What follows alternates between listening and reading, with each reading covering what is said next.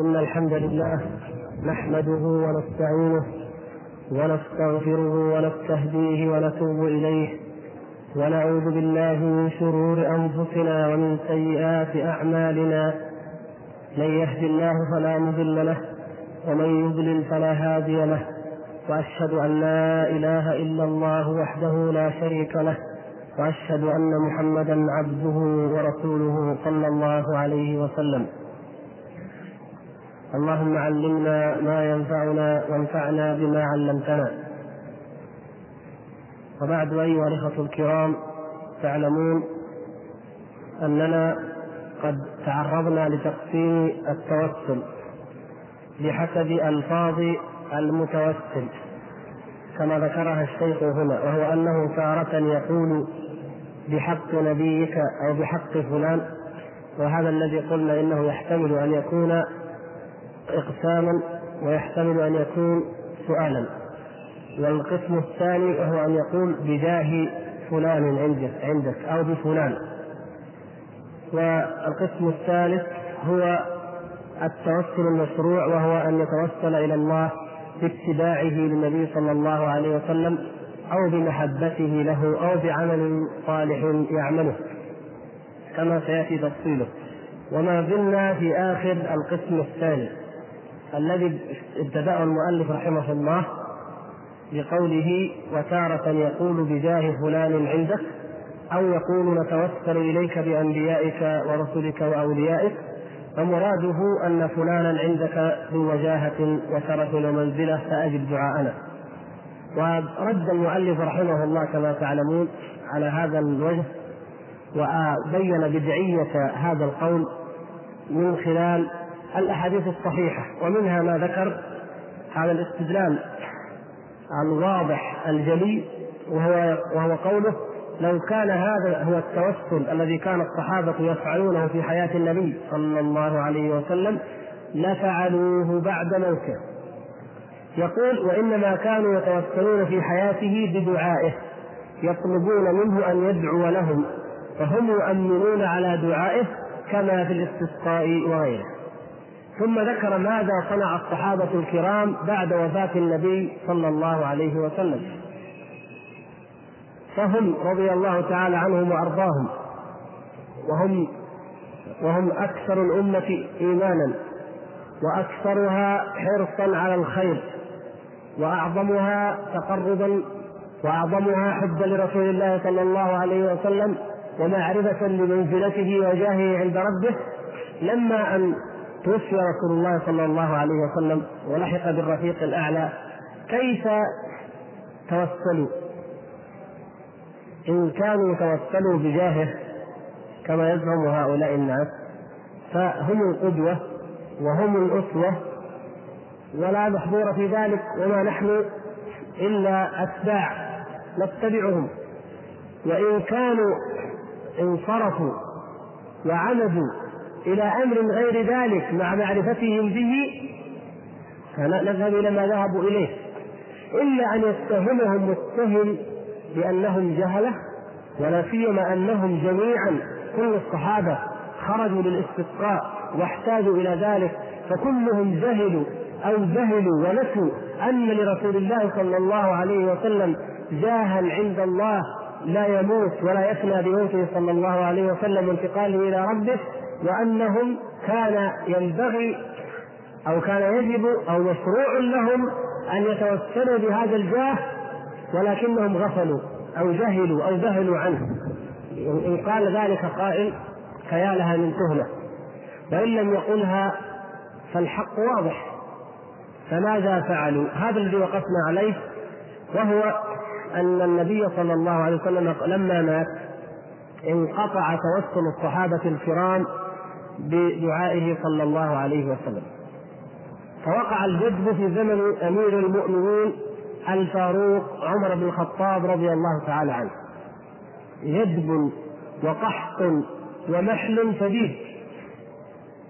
فماذا صنع هو والصحابة؟ معه خرجوا يستسقون استصحبوا وخرجوا بالعباس ابن عبد المطلب عم النبي صلى الله عليه وسلم. وقال أمير المؤمنين في دعائه اللهم إنا كنا إذا أجدبنا نتوسل إليك بنبينا فتسقينا. كنا متى هذا الكلام؟ كنا. في حياة النبي صلى الله عليه وسلم. يعني الآن لا نفعل كنا كنا في حياته صلى الله عليه وسلم نتوسل إليك يا رب بدعائك فهو يدعو صلى الله عليه وسلم وهم يؤمنون أو هم يطلبون منه الدعاء. وعلى أي حال طلب الدعاء من المسلمين بعضهم لبعض لا محظور فيه إن لم يتجاوز به قدره ويعتقد في إنسان بذاته ويتكل الإنسان إذا لم يتكل الإنسان على دعاء غيره له. لكن لو أنك دعوت لي ودعوت لك فهذا من التعاون على البر والتقوى. وتعلمون الحديث الصحيح ما من عبد يدعو لأخيه بظهر الغيب إلا وكل وكل به ملك يقول آمين ولك مثل ذلك. هذا خير عظيم وفضل عظيم أن أدعو لإخواني وأدعو لإخواني لي بظهر الغيب. أي فضل يريد؟ أنا أدعو له فلي مثل ذلك هذا أو آمين له استجابة لدعاء لأخي وأيضا لي مثل ذلك من الخير. هذا أجر مضاعف وفضل مضاعف. فينبغي لنا أن نغتنم هذه الفرصة. ويدعو بعض المسلمين لبعض. وكان المسلمون وما يزال أهل الخير والتقى والصلاح يفعلون ذلك. المحظور أيها الإخوان هو أن يستغني الإنسان عن التضرع إلى الله والانكسار بين يديه والالتجاء إليه بأن يذهب إلى أخ صالح أو فاضل ويتوسم فيه الخير حتى وإن كان الأمر كذلك ويقول يا أخ فلان أو يا شيخ فلان ادعو لي. ويعتمد على أن فلان سيدعو له. قلنا هذا لا ينبغي لأن الدعاء هو العبادة هو العبادة. فأنت تتضرع إلى الله تضرع إليه. وضع السبب منك إليه واستعن أيضا بدعاء أخيك. لا بأس. وهو أيضا مثلك. يدعو ويتضرع ويقول لك يا أخي لا تنسني من دعائك أو أن لي لأمرا عظيما أو أنني أعاني من أمر عظيم فادعو الله أن يفرجه عني لا بأس أن يكون على في هذا القدر وبهذه الحدود. الصحابة رضوان الله تعالى عليهم كانوا إذا يتوسلون بدعاء النبي صلى الله عليه وسلم في حياته أو أو بطلب الدعاء منه. وكما قلنا النبي صلى الله عليه وسلم قد يطلبون منه الدعاء ولا يستجيب لهم. وقد يطلبون منه الدعاء ويستجيب لهم. صلى الله عليه وسلم. وقد يدعو النبي صلى الله عليه وسلم فلا يستجاب له. كيف؟ كل هذا ثابت وحق. أما أنهم يطلبون الدعاء فلا يستجيب لهم النبي صلى الله عليه وسلم. فمن ذلك ما تعلمونه لما لما اشتد أذى قريش على المؤمنين في مكة وذهبوا إلى النبي صلى الله عليه وسلم وهو متوسد في ظل الكعبة نائم فقالوا يا رسول الله وشكوا إليه ما يلاقون وقالوا ادعوا الله على قريش أو ادعوا الله لنا أي على قريش. فلم يستجب لهم النبي صلى الله عليه وسلم بل قام غاضبا محمرا وجهه وبين لهم أنهم يستعجلون سنة الله وأنهم لو تدبروا ما لاقى الأنبياء وما يلاقي دعاة الخير دائما من الأذى لما استعجلوا. ثم بشرهم بأن الله سيتم هذا الأمر حتى تسير الضعينة ما بين عدن وصنعاء حتى تأمن ولا يخاف الإنسان إلا الله والذئب على غنمه. حديث صحيح له عدة روايات. فلم يستجب النبي صلى الله عليه وسلم لهم ولم يدعوا. أرادوا أن يتوسلوا إلى الله بدعائه فما دعا. الحالة الأخرى إذا توسلوا إلى الله بدعائه صلى الله عليه وسلم أو طلبوا منه أن يدعو فيؤمنوا ودعا واستجيب له. وهذا مثل ما حصل في الاستسقاء. أجدبت المدينة واشتد القحط والنحل في زمنه صلى الله عليه وسلم وكان على المنبر يخطب الجمعة. فدخل رجل وجاء رجل من الأعراب جاء فوقف ودخل وقال يا رسول الله هلكت العيال وانقطعت السبل وكذا وشكى من الحال فادعوا الله لنا. فدعا واستسقى صلى الله عليه وسلم رفع يديه ودعا وتضرع إلى ربه ولم يكن في السماء قزعة. لم يكن في السماء أي سحابة ولو صغيرة.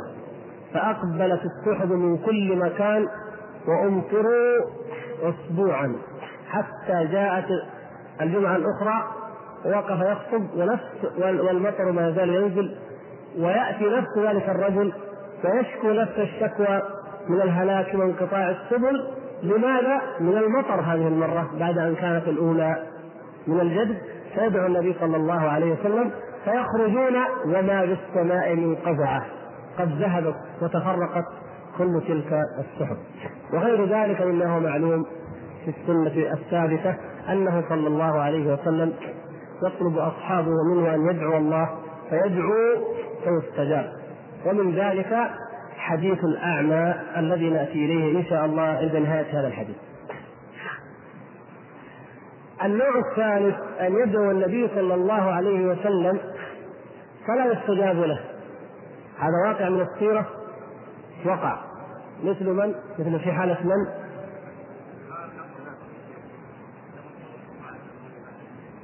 الثلاثة؟ أيوه. نعم. من ذلك نعم يقول الثلاث دعوات تفضل. أيوه كلكم تريدون ذلك. نعم هو هذا أحدها. لما صلى صلى الله عليه وسلم ركعتين صلاة رغبة ورهبة أطال فيهما وتضرع والتجأ إلى الله وسأل ربه عز وجل ثلاثا فأعطاه اثنتين ومنعه الثالثة بمقتضى ما أنزل الله تبارك وتعالى في سورة الأنعام. قل هو القادر على أن يبعث عليكم عذابا من فوقكم أو من تحت أرجلكم أو يلبسكم شيعا ويذيق بعضكم بأس بعض. ثلاث حالات. فاستعاذ صلى الله عليه وسلم من الأولى فاستجاب له ربه. فاستعاذ وتضرع اليه من الثانية من الأخرى فاستجاب له ربه. وأما الثالثة وهو أن يلبسهم شيعا ويذيق بعضهم بأس بعض فهذه لم يستجبها له ربه عز وجل وبقيت كما ترون إذا وقع كما صح عنه صلى الله عليه وسلم إذا وقع السيف في أمتي لم يرفع إلى قيام الساعة وقد وقع في زمن عثمان رضي الله تعالى عنه بين المسلمين ولم يرفع وسيظل إلى أن تقوم الساعة والمسلمون يقتتلون ولا حول ولا قوة إلا بالله العلي العظيم. أيضا لما دعا النبي صلى الله عليه وسلم لما قنت على زعماء قريش الوليد بن الوليد والحارث وفلان وفلان وعصية وأمثال ذلك لما قنت عليهم النبي صلى الله عليه وسلم شهرا أو شهرين هل استجاب الله تعالى له دعاءه؟ لم يستجب له بل أنزل ليس لك من الأمر شيء أو يتوب عليهم أو يعذبهم فإنهم ظالمون وكان أن تاب الله عليهم. فتلك القبائل أسلم أكثرهم وكذلك من زعماء قريش أسلم ذلهم. أسلموا وتاب الله تعالى عليهم ولم يستجب الله سبحانه وتعالى له صلى الله عليه وسلم في ذلك فهنا حتى نعرف يا إخوان أن لله تبارك وتعالى ولمقام الألوهية قدرا عظيما جدا. وهو الذي يفعل ما يشاء فعال لما يريد. ليس لك من الأمر شيء. يا من؟ يا رسول الله. يا محمد. يخاطب رسوله صلى الله عليه وسلم. فما بالكم بمن دونه فمشيئته سبحانه وتعالى لا يحدها أحد ولا يقيدها أحد بل هي كما شاء سبحانه وتعالى تنفذ كما يريد.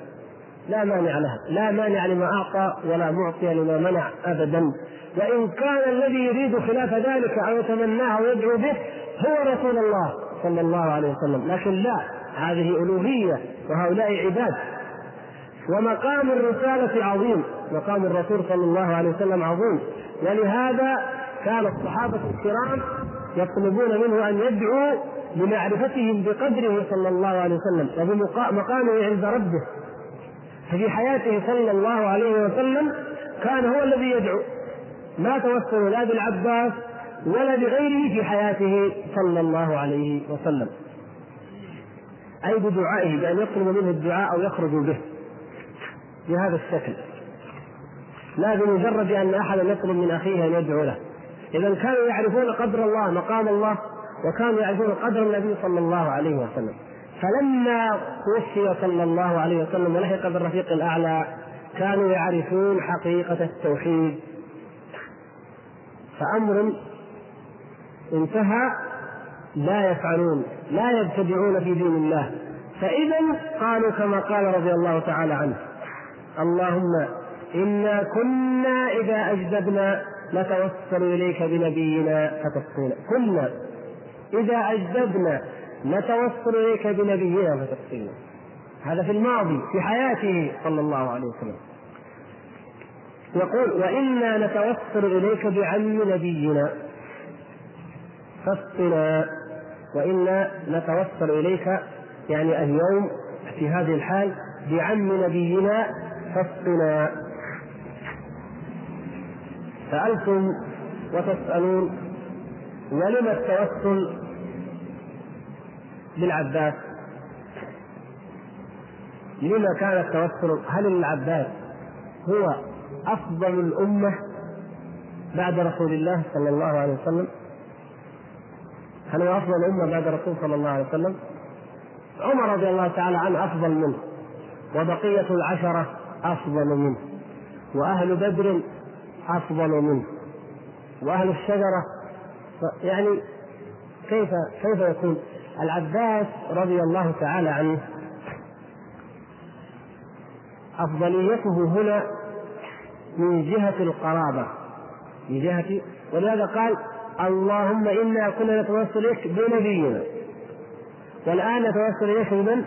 بعم نبينا لو أن الفضيلة للعباس في ذاته لقالوا نتوسل إليك بالعباس لأنه رجل صالح فاضل فله أفضلية في ذاته رضي الله عنه لكن ليس الذي يميزه عن البقية ولكن القرابة. فهو قريب رسول الله صلى الله عليه وسلم وهو كبير القرابة. نعم علي بن أبي طالب ابن عمه لكن العباس أكبر. وهذا عم والعم بمنزلة إيش؟ الوالد. إن عم الرجل سن أبيه منزلة الأب. والأب أكثر من الابن يعني العم أولى وأقرب من ابن العم لا سيما وكما تعلمون من دون توقير التوقير للكبير للأكبر سنا. والعباس رضي الله تعالى عنه رغم تأخر إسلامه لم يكن يوما ما يتمنى الهزيمة للمسلمين ولا الخذلان لمحمد صلى الله عليه وسلم. حتى أن من العلماء من قال إنه كان يكتم إيمانه وكان عينا للنبي صلى الله عليه وسلم. كان يرسل إلى النبي صلى الله عليه وسلم بكل ما يقع ويخبره ويحاول أن يطلعه على كل ما تدبره قريش وهو حاضر مع قريش على أساس أنه من كبار قريش الذين يعملون ضد الدعوة. لكن في الشيمة شيمة الوفاء والقرابة والغيرة والحمية لرسول الله صلى الله عليه وسلم كانت لديه مثل ما كانت لدى أبي طالب. فإذا القرابة هي السبب هنا. هو هي القرابة. هل يعني ذلك أيها الإخوة الكرام أن التوسل محصور في القرابة فقط؟ في قرابة رسول الله صلى الله عليه وسلم؟ لا. عمر رضي الله تعالى عنه اجتهد ورأى أن القراء أن هذا قريبه فيستجاب له. لا يعني ذلك أننا لا نتوسل إلا بقريب لرسول الله صلى الله عليه وسلم بمعنى أننا نخرج به ويدعو ونؤمن على دعائه فنمطر. لا ليس ذلك شرطا. وما فعله معاوية رضي الله تعالى عنه الفقيه الفقيه معاوية بن أبي سفيان. من الذي سماه فقيه أو وصفه بانه فقيه؟ أحسن. عبد الله بن عباس. حبر الأمة. عبد الله بن عباس رضي الله تعالى عنه أعطى أمير المؤمنين معاوية بن أبي سفيان هذه الشهادة. وثيقة. شهادة عظيمة. قال إنه لفقيه. يعني معاوية فقيه. من فقه معاوية رضي الله تعالى عنه أنه لما خرج اجدب أهل به أيضا اجدبوا فاحتاج احتاج إلى استسقاء. فخرجوا وكان معهم جله من خيار الأمة في الشام فاخذ كان أحد التابعين الفضلاء الصالحين الأولياء. يقال له الأسود ابن يزيد الجرشي. فخرج أمير المؤمنين معاوية بالأسود ومعه الناس وقال كقولة عمر في العباس اللهم إنا نتوسل إليك بالأسود ابن يزيد. يا أسود ارفع يديك وادعو واسأل الله وادعه. فدعا ودعوا فمطروا بإذن الله سبحانه وتعالى. هذا فقه الصحابة الكرام. كانوا إذا يرون ويعلمون حقيقة التوسل أنها عبد صالح من عباد الله الصالحين نخرج به إلى الاستسقاء ويدعو ونؤمن على دعائه. فإن كان قريبا للنبي صلى الله عليه وسلم فحسن وإن لم يكن فلا بأس وليس في ذلك تحديد. وهذا فقههم رضي الله تعالى عنهم. يقول معناه معنى الحديث بدعائه هو ربه وشفاعته وسؤاله. يعني يقول كأن عمر رضي الله تعالى عنه يقول اللهم إنا كنا نتوسل إليك بدعاء نبيك. كلمة بنبيك. اللهم إنا كنا نتوسل إليك بنبيك. يعني بذات نبيك؟ لا بجاه نبيك بدعائه. هذا هو. وسؤاله. وليس المراد أن نقسم عليك به أو نسألك بجاهه عندك. الاحتمالين كلاهما غير واردة في الباء هذه. لا اللهم إنا نتوسل إليك بنبيك. ليست من باب. اللهم إنا نسألك بحق نبيك. وليست من باب. اللهم إنا نقسم عليك بنبيك أو بحق نبيك. لا هي قسم ولا هي سؤال بالذات. وإنما نتوسل إليك بنبيك أي كنا نتوسل إليك بدعاء نبيك صلى الله عليه وسلم. هو يدعو ونحن نؤمن أو نحن نترقب الإجابة. لاحظتم إن شاء الله؟ يقول إذ لو كان ذلك مرادا لكان جاه النبي صلى الله عليه وسلم أعظم وأعظم من جاه العباس. وهل في ذلك شك؟ أيهما أعظم جاه النبي صلى الله عليه وسلم أم جاه العباس؟ جاه النبي صلى الله عليه وسلم. فما الذي يجعل الصحابة يعدلون عن جاهه إلى جاه العباس؟ وأن المسألة بالجاه. يقولوا مات. طيب وهل ينقطع الجاه بموته؟ إذا لا. عدلوا عن دعائه أمره أو الخروج به ليدعو إلى أن يطلب من العباس أن يدعو. لماذا؟ لأن الأموات لا يدعون. ولا يطلب منهم أن يدعوا أن يدعوا. أموات لا نطلب من الأموات أن يدعوا ولو كان ذلك رسول الله رسول الله صلى الله عليه وسلم. أما الأحياء الحي الصالح نطلب منه أن يدعو ويدعو والله تعالى يستجيب. وهذا كل ما في الأمر. يبقى حديث الأعمى. ما أكثر ما يشيع أهل البدع ويحتجون بحديث الأعمى. ما قصة هذا الأعمى؟ فما قيمة حديث هذا الحديث حديثه من الصحة؟ الحديث رواه الترمذي والنسائي والبيهقي وغيرهم أن رجلا أعمى جاء إلى النبي صلى الله عليه وسلم فقال يا رسول الله ادعو الله أن يرد علي بصري. يعني كيف؟ رجل أعمى. حرم نعمة البصر. ذهب إلى من؟ إلى رسول الله صلى الله عليه وسلم. لعلمه بمنزلة النبي صلى الله عليه وسلم. عند الله. فقال يفرض الله تعالى عني هذه العاهة والآفة بدعاء أحب خلقه إليه وأكرمهم عليه. محمد. صلى الله عليه وسلم. يا رسول الله ادعو الله أن يرد علي بصري. فقال له النبي صلى الله عليه وسلم إن شئت صبرت وإن شئت دعوت لك. أيضا النبي صلى الله عليه وسلم لم يجعل الأمر رأسا دعاء خيره بين الصبر وبين الدعاء والصبر عظيم. والصبر عظيم. كما جاء في الحديث الآخر ما من عبد صالح أخذت منه حبيب سيف وهما ماذا؟ عيناه إلا عوضته عنهما أو منهما الجنة. فالذي يصبر على الآفة هذه وعلى أي مرض فهذا هو اللأواء والنصب التي يخفف الله تعالى بها عن المؤمنين. لا نكره المرض. لا نكره المصائب وإن كنا نعم نكرهها بحكم الجبلة والطبيعة الإنسانية لكن إذا وقعت فنقول قدر الله وما شاء فعل ونحمد الله ونقول لله ما أخذ وله ما أعطى ونقول لعل في هذا خير ونعتقد أن هذا من الخير وأنه يكفر عنا خطايانا. فالنبي صلى الله عليه وسلم خيره إن شئت صبرت وإن شئت دعوت الله لك.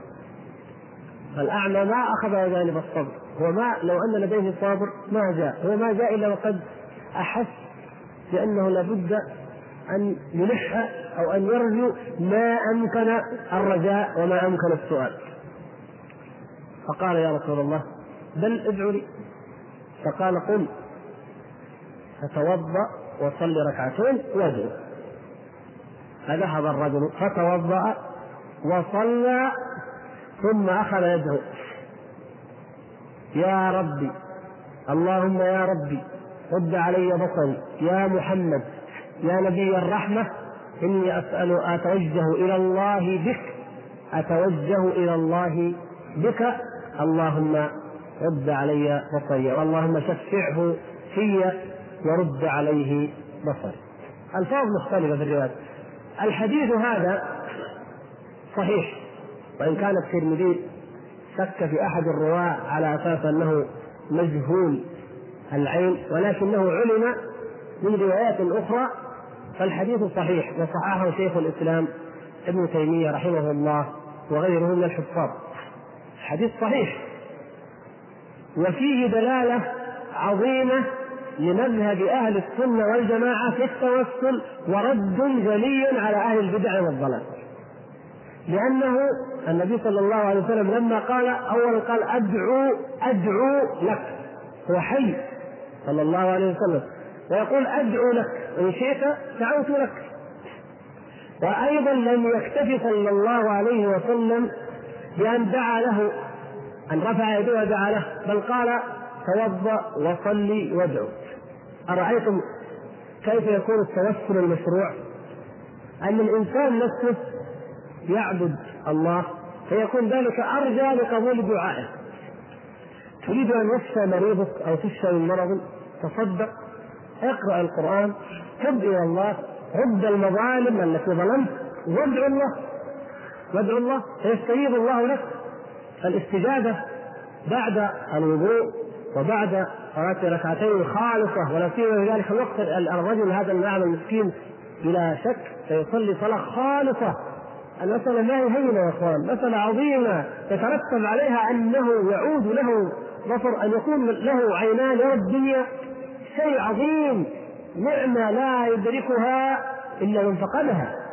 نحن إذا مرت عن واحد منا وحط طبيب عليها قتل تظلم الدنيا ولا يستطيع أن يعيش كيف الذي حرم ذلك؟ شيء شيء ليس بالأمر العادي أن يرد الله عليه بصره. كيف تكون تلك الركعتين؟ في الحديث أنه صلى نعم لكن صلى كيف يعني؟ لنا نحن لنا نتصور كيف صلى ذلك الرجل.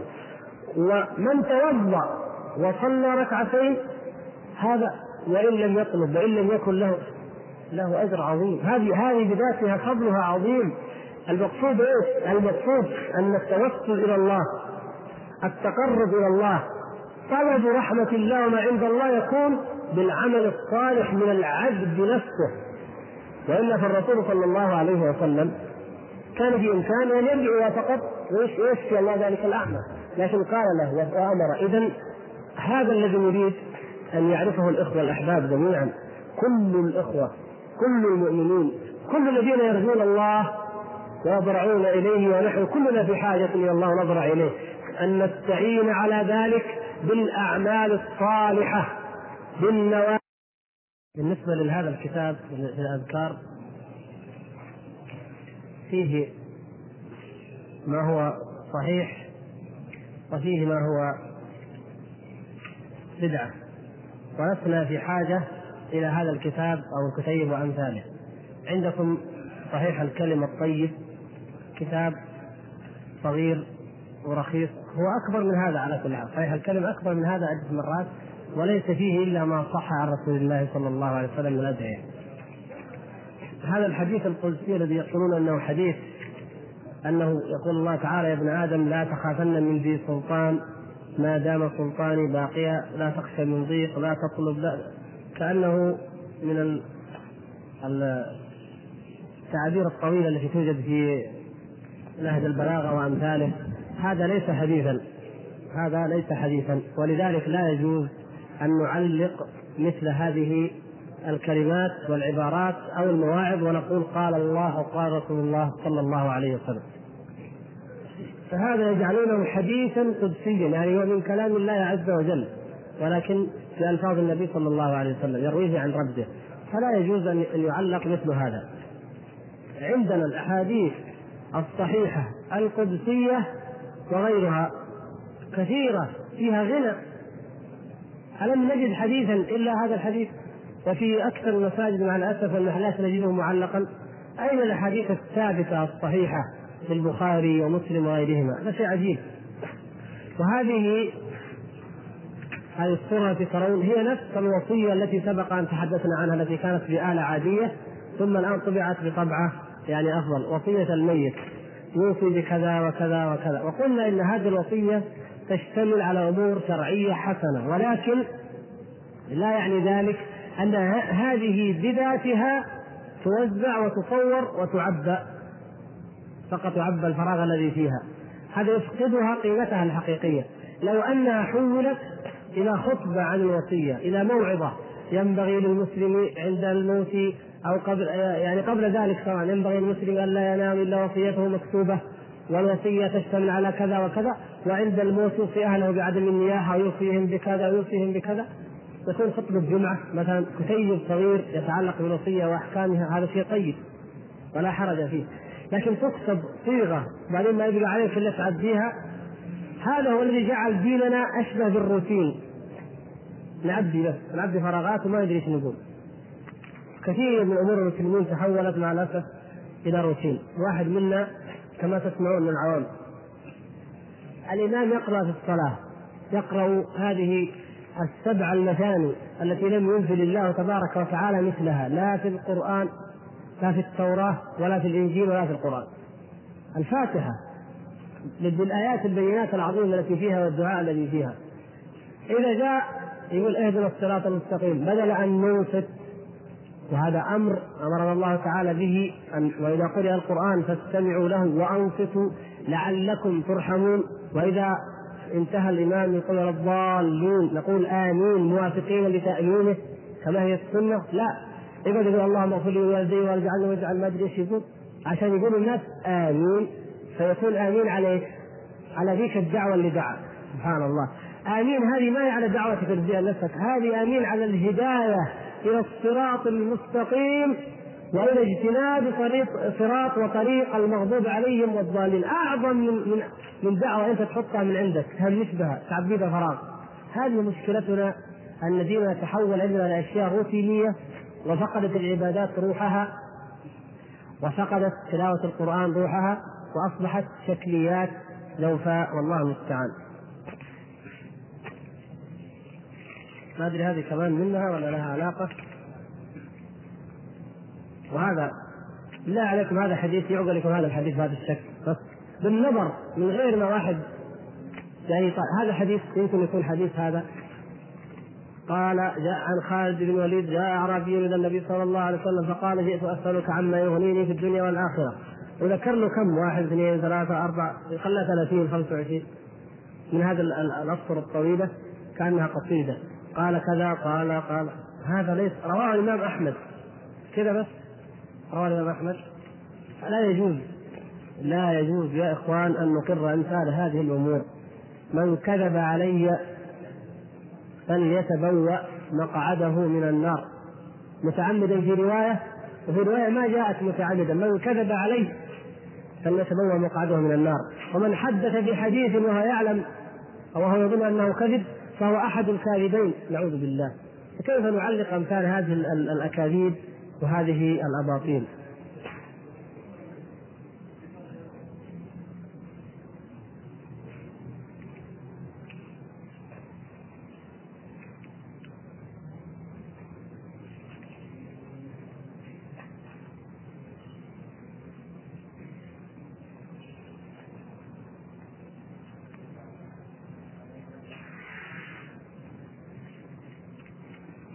بعد كذا لا بأس أن نستعرض الأشياء اللي نرى أنها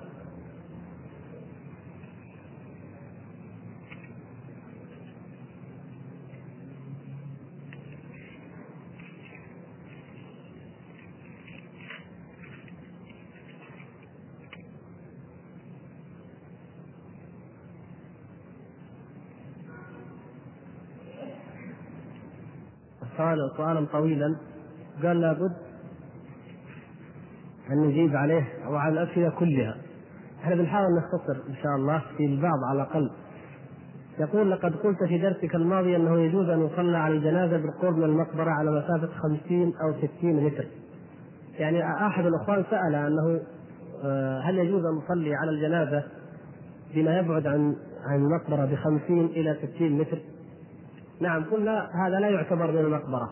يعني يبعد عن سور المقبرة 50 أو 60 متر أو عن حدودها لا لا يسمى المقبرة هل المقصود من أحاديث النبي صلى الله عليه وسلم مثل قوله كل الأرض مسجد مسجدا مسجد والطهور إلا المقبرة والحمام ولعن الله اليهود والنصارى إلى آخره.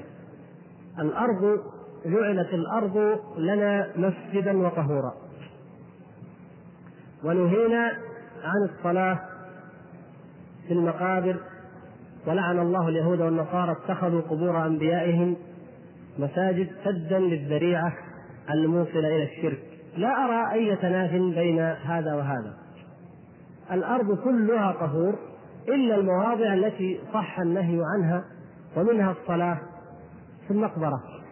ما أنا لا أرى أن هناك شيء من التعارض فالمقصود بها هو أن يصلي الإنسان يعني المحرم هنا أن يصلي الإنسان عند القبر. لو صلى لصاحب القبر كفر ولو كان صاحب القبر في المشرق وهو يصلي في المغرب. هذا كافر صلى لغير الله. لكن الصلاة عند القبر لا تجوز لله. صلى لله لكن عند القبر لا تصح ولا تجوز حسما لمادة الشرك والذريعة الموصلة والمفضية إلى الشرك. ولهذا سبق قلنا لكم فتوى العلماء في إذا بني مسجد على قبر أو دفن رجل في مسجد. لأنه هذا لا هذان لا يجتمعان أبدا لا يصح ولا يمكن أن يجتمعا. قبر ومسجد في وقت في مكان واحد لا يجتمعان. فإن كان المسجد بني أولا فلا يجوز أن يقبر فيه أحد كائنا من كان. فإن قبر فيه أحد وجب أن ينقل قبره أن ينقل عظم جثته تنقل إلى المقبرة. وإن كان القبر أولا ثم جاء أناس فبنوا على قبره مسجدا وجب أن يهدم المسجد. إلا على التفصيل الذي سبق إن شاء الله ما نسيتوه. فهذا هو المقصود بالنهي عن الصلاة إلى القبور أو عند القبور. يقول إذا كان قال بعض أهل العلم أنه يجوز أن يصلي بالتيمم الواحد ما شاء حتى ينتقل وضوءه. ورد حديث عن ابن عمر بن عباس وعلي تخالف هذه الأحاديث. يعني نعم على كل حال يا أخي لعل لعل يقصد ماذا نعمل؟ الخلاف يقع في هذه المسألة وفي غيرها. وعليك باتباع ما هو أرجح وما هو أصح والمرفوع عن النبي صلى الله عليه وسلم إذا ثبت فلا تنظر إلى غيره. فهذه المسألة الله سبحانه وتعالى في ظاهر القرآن وصريح القرآن جعل التيمم نائبا عن الوضوء قائما مقامه. في حالة عدمه.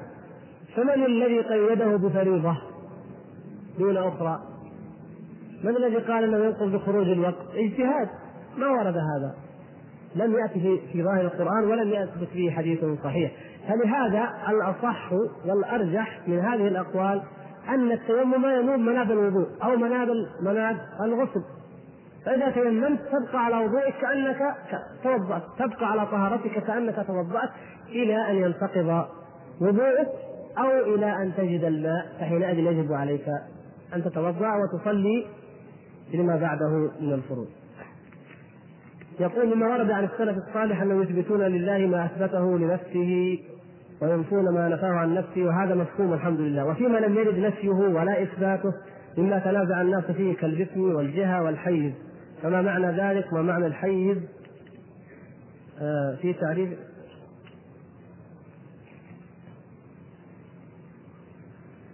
المقصود إنه يقول إيش معناه؟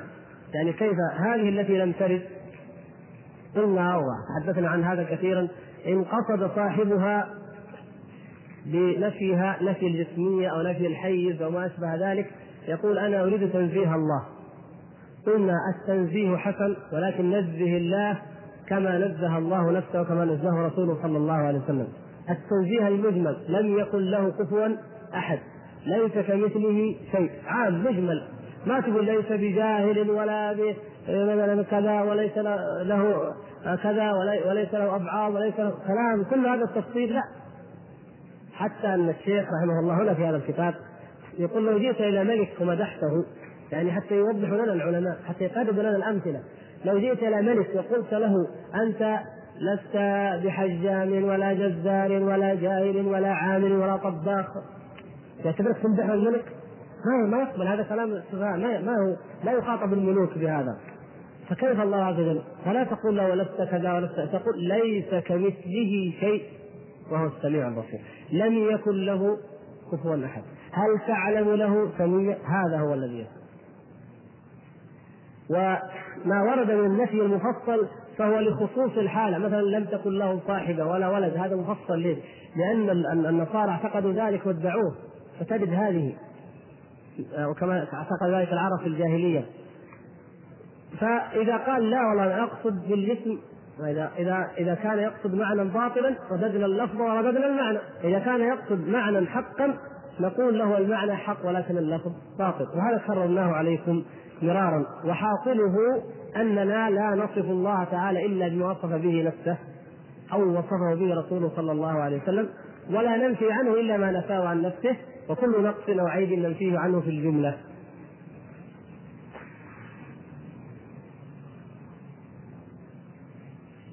يقول الأخ قرأت في كتاب ابن عثيمين يعني تقول الشيخ محمد بن صالح بن عثيمين حفظه الله نحترم علماءنا. يكون للحاد في أسماء الله أن ينكر شيئا منها أو مما دلت عليه الصفات كما فعل المعطلة. السؤال كيف فعل المعطلة في ذلك؟ أضرب مثالا. الجهمية أنكروا الأسماء والصفات أنكروا أن الله كريما وحليما وعزيزا وحكيما قالوا وجود فقط. هو مجرد أنه موجود بشرط بشرط الإطلاق أي مطلق موجود ولا يوصف ولا يسمى بأي شيء. عطلوا أسماء الله التي ذكرها الله في القرآن أو بتعطيل الصفة كما فعلت المعتزلة، المعتزلة ما عطلوا الأسماء عطلوا الصفة. عليم بلا علم. حكيم بلا حكمة رحيم بلا رحمة. نحن نفهم لما نقول إن الله رحيم أن له رحمة. هذا هكذا يفهم العقلاء وهكذا يفهم العرب من لغتهم. قالوا رحيم صح لكن ليس له رحمة. فعطلوا الصفة. فهذه هذين المذهبان باطل وهما خروج ومروق عن الصراط المستقيم. الجهمية كفرهم العلماء رأسا كون والمعتزلة هذه المقالة كفر. مقالتهم كفر وأعيانهم بعضهم كافر وبعضهم منافق متستر وبعضهم متأول. والله تعالى يتولى السرائر.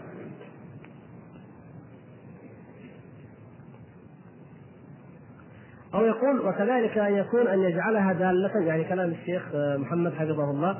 وكذلك يكون أي الإلحاد بأن يجعلها دالة على تشبيه الله بخلقه كما فعل المشبه. السؤال كيف فعل المشبه في ذلك؟ اضرب لنا مثالا. كان تعرضنا لهشام بن الحكم الرافضي لعلكم ما تنسون لداود الجواربي وكان يقول واحد منهم يد الله كيده تعالى الله عن ذلك علوا كبيرا. أو وجه الله كوجهه تعالى الله عن ذلك علوا كبيرا. هذه عقيدة اليهود عقيدة فاسدة خبيثة. اعتقدها اليهود وأخذها منهم عبد الله بن سبع اليهودي وأخذها منه الروافض. وهم عليها. إلى أن دخلوا في الاعتزال ظلوا عليها إلى أن دخلوا في الاعتزال. يعني هذا لعلنا أتينا على ما يريد الأخ. يوم يوم آه، طيب خلي هذا شوية.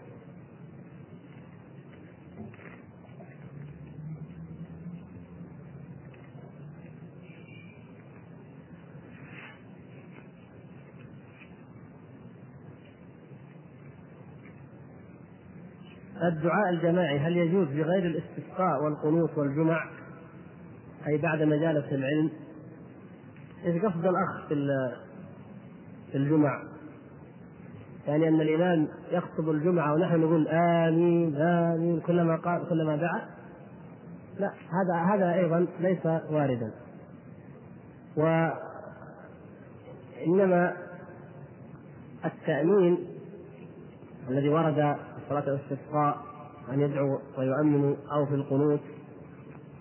كل العبادات يا إخوان مبنية على الاتباع.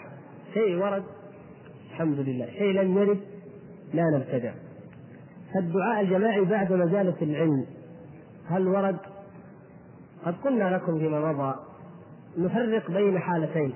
بين حالة جلسنا في حلقة علم فلما انتهينا منها قلنا قام واحد منا دعا والثاني مشى. اثنين ثلاثة سمعوا هذا الأخ دعا قالوا آمين. آمنوا على دعائه ومشوا. مرة مرتين عابرة هكذا. وبين إننا نقول إذا انتهينا من الدرس وصلى الله على نبينا محمد كلنا مجموعة ارفع يدينا اللهم اللهم اللهم اللهم. آمين. نمسح وجوهنا نقول كلنا كذا. هذه بهذا الشكل بدعة. أما الأولى لأن الشيء الذي يأتي عابرا عرضا فليس بدعة. يعني الدعاء نفسه أو الدعاء عقب الطاعة لمجرد الدعاء ليس بدعة لأنه دعاء. لكن بتكراره بالتزامه بصيغة معينة بالتزام هيئة معينة يتحول إلى بدعة. وإلا فالإنسان يدعو ربه في طريقه وهو ماش في أي مكان. الإنسان يدعو الله ويكثر من الدعاء. الدعاء هو العبادة.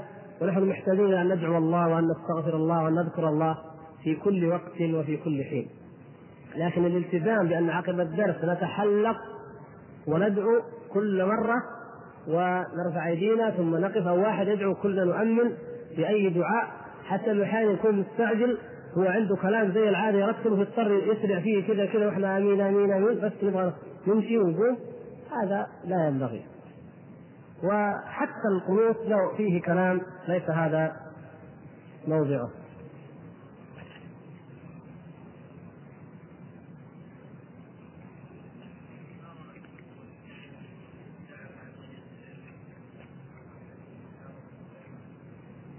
لا لا ما أعرف ما أعرف ما أعرف.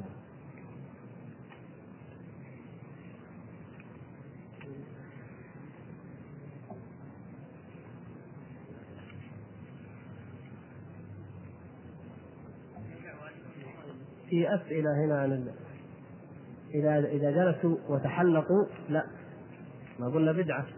لا تشاركهم فيها. صحيح ليست يعني البدع درجات كما أن المعاصي درجات. لكن لا تشاركهم بهذا الشيء. وبين لهم بعد أن ينتهوا خذ الشيخ حقهم مثلا أو كبيرهم أو كذا على جنب بين له بهدوء قل جزاك الله خير ترى هذا ما ورد. وإلا إن كان عندك دليل أعطنا إياه ونحن نتبع الدليل. يقول لك الله تعالى أمر لكم بالدعاء يجيب لك الأدلة العامة. نعم أمرنا الله بالدعاء ما في شك. لكن بهذا الشكل بهذه الكيفية ما أمرنا. أقول نحن نتكلم معك في هذه الكيفية. لا نتكلم معك في مطلق دعاء. إنما في هذه الكيفية. هل وردت؟ إن جاءت الحمد لله. نحن نبحث عن الحق. الرفع رفع الصوت. رفع الصوت والإمام يخطب. لا يجوز. لو أمن في سره لا بأس.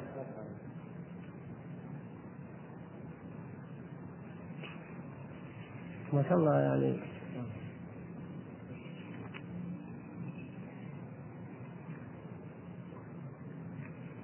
هذا؟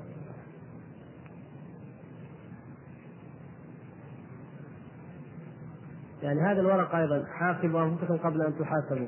هل أديت الصلوات؟ هل أحسنت لوالديك هل فعلت؟ نفس الشيء يا إخوان كما سبق. إن كنا نريد التذكير فيجب علينا أن نذكر أنفسنا وإخواننا وجزى الله خيرا من ذكرنا يذكرنا بالمحاسبة.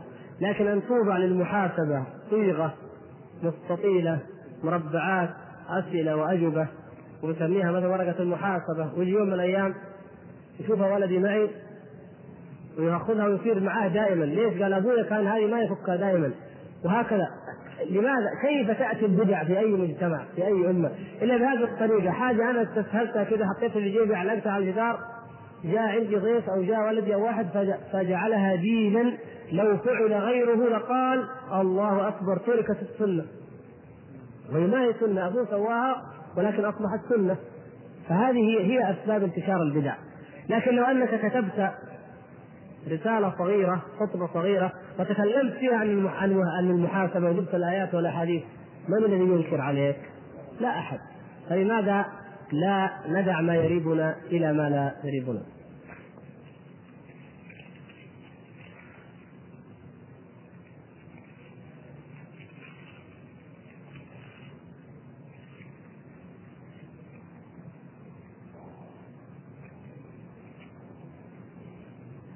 مثلا هذا الأخ يقول أحد في إحدى خطب الجمعة يقول الخطيب يا حبيبي يا رسول الله يا من أديت الأمانة؟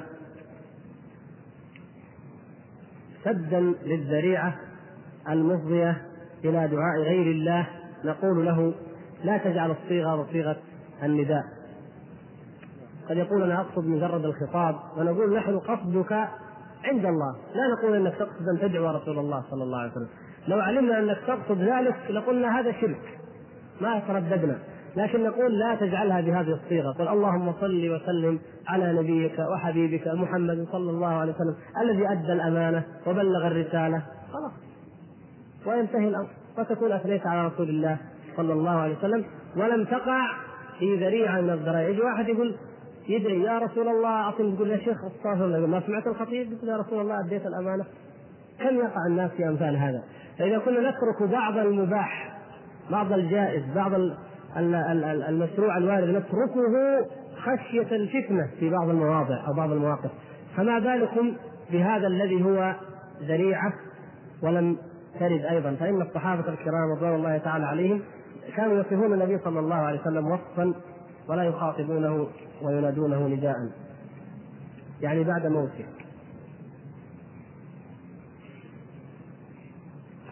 هل من الواجب علينا مثلا من هذه الأسئلة يعني تكثر جدا أنكم تأتون بالمنكرات أو تسألون عن منكرات؟ مثلا هذا السؤال. هل من الواجب علينا إذا رأينا المنكر ولم نستطع إنكاره ولا نرى من غيره أن نكتب لولي الأمر عن عن المنكر؟ أم نكتفي بهجر المكان الذي فيه المنكر ونسكت عن ذلك؟ من رأى منكم منكرا فليغير.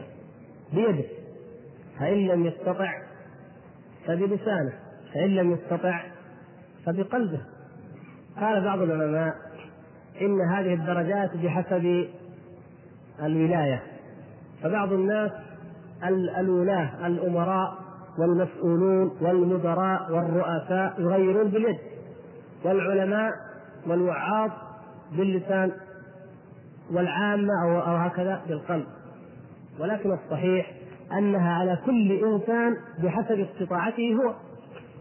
أنت في العمل مرؤوس هنا تنكر باللسان أو تكتب خطاب إلى المدير. في بيتك رئيس تنكر بإيش؟ باليد.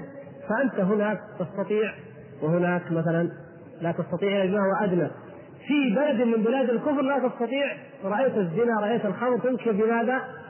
بقلبك مثلا ما تستطيع أن تتكلم بالمرة. وهكذا فالأحوال تختلف وأنت أنت موكبك لم يتغير وحالك لم يتغير. الأمر بالمعروف والنهي عن المنكر أيها الإخوان من شعائر الإسلام ومن اسهم الإسلام ومن الواجبات التي عطلت. فلما عطلت ضرب الله تبارك وتعالى قلوب الأمة قلوب بعضها ببعض وأصبحت تدعو فلا يستجاب لها. وتفرقت كلمتها. عقوبة المعاصي تكون بألوان من المعاصي وبألوان من العقوبات. يعني عقوبات كونية وعقوبات شرعية ومن عقوبة المعاصي أن يتبعها معصية. من عقوبة المعصية أن يتبعها معصية. وهذا من أشد أنواع العقوبات. فبما نقضهم ميثاقهم لعناهم. كيف؟ وما يشعركم أنها إذا جاءت لا يؤمنون ونقلب أفئدتهم وأبصارهم كما لم يؤمنوا به أول مرة. والعياذ بالله يعاقب على الإعراض أول مرة بالإعراض إلى الأبد. نسأل الله العفو والعافية. وانظروا إلى حالتنا واقعا. لما كان الدخان مستنكر كان اللي يحمل سيجارة مستنكر مستنكر من سمع يستنكره كان الخمر قليل بالدف والمخدرات كم كانت؟ صفر قد أحد سمع قبل 20 سنة عن المخدرات ولا كان في إدارة مخدرات حتى في المملكة كلها. إنما قبل حوالي 18 سنة تقريبا على ما أذكر كان في ثلاثة موظفين في قسم مكافحة الجريمة أو ما اشبهه في وزارة الداخلية اسمهم تبعهم مخدرات. ثلاثة موظفين عاديين. ما في شيء. لا يجي من المطارات ولا من الموانئ ولا شيء. ما في مخدرات. السيجاره كانت مستنكرة. وكنا نسمع ونقرأ لما بلغنا مثلا واحدة متوسطة وكذا نقرأ إنه في أمريكا حاجات يسموها المخدرات ونعوذ بالله إيش هي؟ قالوا أشد من الخمر نسمع في أمريكا بعدين الدخان صار عادي جدا إيش اللي صار؟ الخمر كثرت يا شيخ هذا يقول والله يا أخي أبوي يسكر أعوذ بالله هذه تقول زوجي يسكر يا شيخ أبقى معاه وهذا يقول وهذا كثر كثر كثر لأن صارت الدوريات تمسك في الليل إيش تمسك؟ الهيئة إيش تمسك؟ الناس إيش تشكي؟ لا حول ولا قوة. وإذا بنا استهونا بالخمر. هذاك الدخان انتقل درجة الحلال والعياذ بالله. خلاص ما عاد أحد يكلم فيه. والخمر انتقلت من ذيك الاستفضاع الرهيب إلى حاجة كل الناس تشربه يا شيخ. يعني صار كأنه حاجة عادية. فصارت المخدرات هي المشكلة. قالوا والله في المخدرات بدأت تتفشى. إيش هي؟ حبوب واوفر أعوذ بالله. يا شيخ معقول؟ قال والله فلان فيه فلان فيه فلان فيه. وسنين إلا والله يصبح كل واحد يشكو. أصبحنا الآن يقول واحد انتبه لبنتك في المدرسة. لا يعطوها وردة. زي ما سمعتوا هذه الأيام ها؟ لا يعطي ولدك وردة يشم ترى داخلها حبة. بعدين يدمن أعوذ بالله. صار واحد يخاف حتى على ولده على بنته انفجعنا بالمخدرات ليش؟ لما تهاونا بما دونه وهكذا. لكن لو بقي الأمر عند الدخان تصوروا كان بيننا وبين المخدرات جبال. ماذا بعد المخدرات؟ الهاوية. ما بعدها إلا الهاوية. هذه المخدرات ليس بعدها شيء. أفتك من ما بعده إلا الهلاك والدمار والعياذ بالله. ولهذا يجب علينا جميعا أن نتعاون على إنكار المنكر. وإذا أردت أن تحصن ابنك من المخدرات أو من الخمر فقف عند خط الدفاع الأول. عند التدخين. إذا أردت أن تحصن أو تتحصن من الزنا قف عند خط الدفاع الأول تحريم النظر. لا تشوف المرأة الأجنبية لا في الشارع ولا في صورة ولا في التلفزيون. قف عند هذا الخط. تجد أن بينك وبين الزنا جبال لكن يشوفها جلس معها. أشتغل وياها في الشغل. سواء قال والله الحمد لله قلبي نظيف ولا يمكن أزني. هذا قاب قوسين من الفاحشة. فعل كل المقدمات ما بقي إلا أن يقع. كالراعي يرعى حول الحمى يوشك أن يرتع فيه زميلتي في الكلية ولا في المستشفى وإلا كذا. الشيطان هو الذي يوسوس لنا ذلك. وإلا الله سبحانه وتعالى يجعل بيننا ولهذا ما قال الله تعالى لا تقعوا في حدود الله. تلك حدود الله فلا تقربوها. لا تقربها. خلك بعيد. شفت لو في حاجة هذه فيها نار نعوذ بالله. خلك بعيد عنها. ما تقرب ما تقرب. الزنا هناك بعيد خلك بعد عنه. كيف بعد عنه؟ بعدم النظر في المرأة الأجنبية. لكن نظرت إليها جالستها مثلا سمعت صوتها غناءها اذا أنت قريب أن تحترق. نعوذ بالله من النار. نسأل الله أن يعافينا وإياكم منها. فنحن يجب يا إخوان مثل هذا الأخ اكتب يا أخي اكتب. ما دمت تستطيع أن تكتب. وكم نفع الله تعالى بكتابة رجل واحد. بمكالمة رجل واحد كلم زي هذا الأخ مثلا. يعني حاجة غريبة جدا وليس الواحد منكم يكفينا فيها. يعني زجاجة. خلونا نوريكم إياها حتى لا يعني شوف. هذه ويسكي زجاجة ويسكي. يبين لكم الشراب وأنه الآن في الأسواق والعياذ بالله. وتدخل. طيب أين الرقابة؟ لا شك أن هذا ممنوع دخول المملكة هل غفل الرقيب أم نام أم ماذا فعل؟ هل ننام نحن؟ ما ننام نكتب إلى الرقابة نرفق